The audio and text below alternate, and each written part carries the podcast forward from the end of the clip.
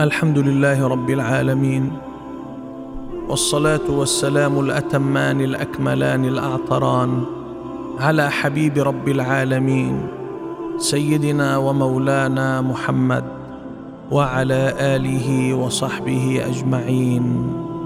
أما بعد لا زلنا في حديثنا نتحدث عن وصايا لقمان الحكيم لولده التي ذكرها الله سبحانه في سورة لقمان.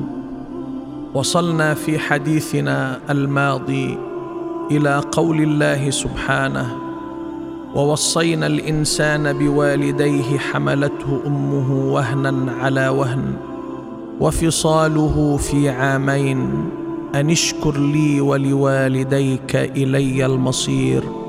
وإن جاهداك على أن تشرك بي ما ليس لك به علم فلا تطعهما وصاحبهما في الدنيا معروفا واتبع سبيل من أناب إلي ثم إلي مرجعكم فأنبئكم بما كنتم تعملون. يا بني إنها إن تك مثقال حبة من خردل فتكن في صخرة أو في السماوات أو في الأرض يأت بها الله. إن الله لطيف خبير. بعد أن أوصاه بالتعلق بالله والتوجه إلى الله وبعد أن أوصاه بوالديه وأظهر له أسباب هذه الوصية وأظهر له أسباب هذا الأمر الإلهي. يقول له وإن جاهداك على أن تشرك بي ما ليس لك به علم فلا تطعهما. دورك أن تشكر صنيع الله لك أن اشكر لي ولوالديك. ودورك في الحياة أن تشكر صنيع والديك عليك. ولكن إن تعارض شكرك لوالديك مع شكرك لله فأنت تقدم شكر الله على شكر والديك. إن جاهداك على أن تشرك بي ما ليس لك به علم فلا تطعهما.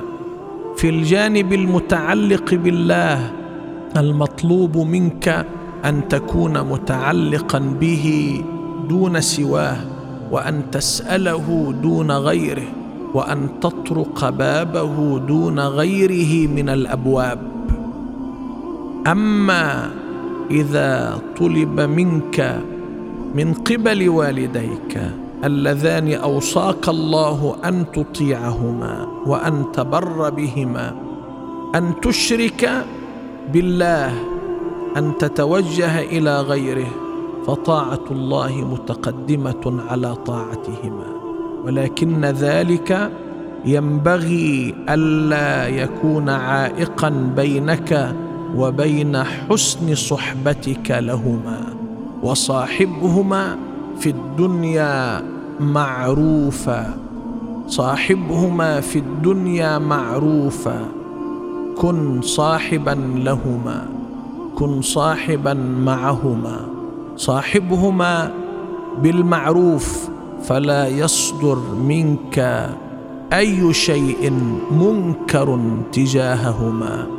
فلا يصدر منك أي فعل ينكره أحدهما عليك.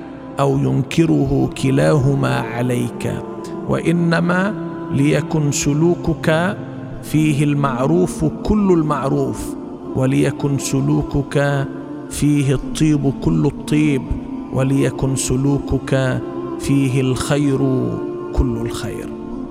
الوصية الرابعة اتبع سبيل من أناب إلي. اتبع سبيل من أناب إلي أي طريقه سبيل يعني الطريق. من أناب إلي أي من رجع إلي. سبيل المنيبين اليه أي اتبع سبيل الصالحين. اتبع سبيل أولئك الذين همهم هو رضا الله.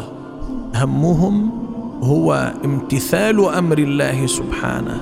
همهم هو الإذعان لأمر الله سبحانه. وهنا الوصية بالصحبة الصالحة. اختر صاحبا صالحا لا يغضب الله. اختر صاحبا صالحا لا يأتمر إلا بأمر الله.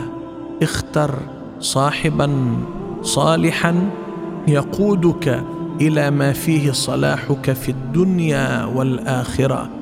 اتبع سبيل من أناب إلي لأن الصاحب ساحب فالصاحب إما أن يدلك على ما فيه خيرك وإما أن يسحبك إلى ما يؤذيك ويؤذي غيرك.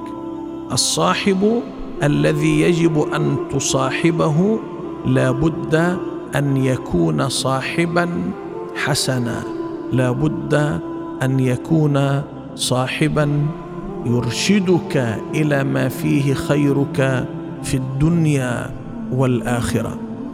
فاختر لنفسك صاحبا يسرك حاله يدلك على الله مقاله. اختر لنفسك صاحبا يسحبك نحو الخير ويدلك على الصلاح ويرشدك إلى ما فيه نفعك ونفع من حولك وإلى ما فيه خيرك وخير الإنسانية من حولك. ثم يقول له واتبع سبيل من أناب إلي ثم إلي مرجعكم فأنبئكم بما كنتم تعملون. اعلم أن هنالك مرجع وأن هنالك مآب وأن هنالك سؤال وأن هنالك حساب وأن هنالك عرض على الله فلا تظن بأنك حين تقترف إساءة لا تحاسب عليها ولا تعرض عليك ولا تنبأ بها وإنما اعلم أن مرجعك إلى الله وأن الله سينبئك بما كنت تعمل في الدنيا فاعمل خيرا لتجد الخير في صحيفتك ولتجد النور في صحيفتك. ثم بعد ذلك يقول له يا بني إنها إن تك مثقال حبة من خردل فتكن في صخرة أو في السماوات أو في الأرض ياتي بها الله إن الله لطيف خبير. هنا يوجهه إلى أمر آخر ويوصيه بأمر آخر عن طريق ضرب المثال. لم يأمره هنا ولم ينهه ولم يوجه إليه توجيها مباشرا وإنما أخبره بخبر عليه أن يستنتج منه الأمر وأن يستنتج منه النهي وأن يتوصل من خلال هذا الخبر إلى الحكمة من ورائه. يقول له يا بني إنها إن تك مثقال حبة من خردل. أي اعلم أنه إن تك هنالك حبة مثقالها وزنها كوزن حبة الخردل أو إن تك هي حبة الخردل. واستخدم القرآن الكريم هنا حبة الخردل. حبة الخردل هي من أصغر الحبوب وهي أصغر الحبوب وزنا. لذلك لما أرادوا أن يزنوا كيلو جرام واحد من حبوب نبات الخردل وجدوه يحتوي على تسعمائة وثلاثة عشر ألف حبة. الكيلو الجرام الواحد يحتوي على تسعمائة وثلاثة عشر ألف حبة وبالتالي تكون الحبة آه، من من الخردل جزء من ألف جزء من الجرام. كل حبة خردل تكون بذلك جزء من ألف جزء من الجرام. وبالتالي فهي أصغر وزن لحبة نبات عرفت حتى الآن. قال يا بني إنها إن تك مثقال حبة من خردل. هذه الحبة التي هي أصغر وزن وهي أقل وزن لحبة نبات عرفت حتى الآن هذه الحبة إن كانت في صخرة يعني تكونت عليها الصخور أو نثرت في السماوات أو نثرت في الأرض. هذه الحبة التي لا تكاد ترى.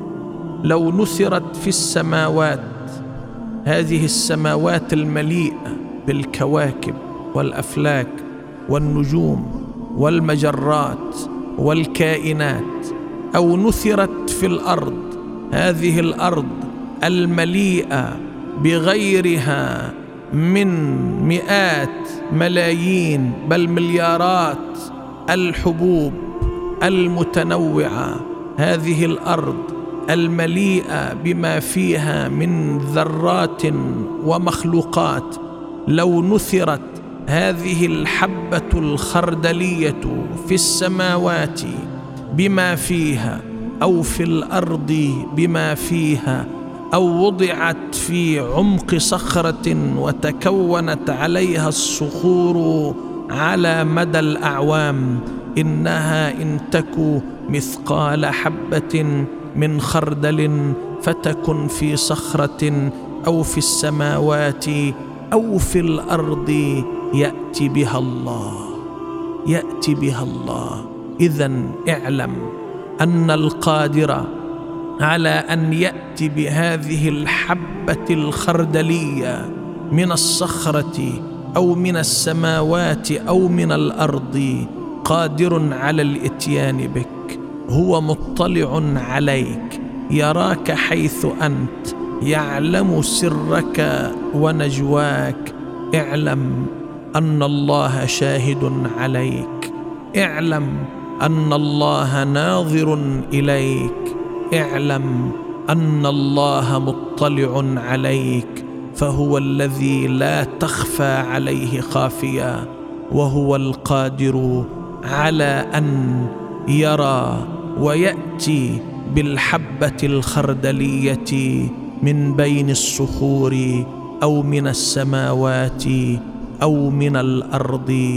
إنه الله إنه اللطيف إنه الخبير. عليك أيها الولد أن تستشعر رقابته عليك أن تستشعر اطلاعه عليك أن تستشعر قربه منك وشهادته عليك. فإذا علمت ذلك كله كنت قريبا منه بقدر استشعار رقابته عليك. إلى لقاء جديد لنتم وإياكم. وصايا لقمان الحكيم لولده وهي وصايا لكل هذا الجيل ولكل هذا النشء والسلام عليكم ورحمة الله وبركاته.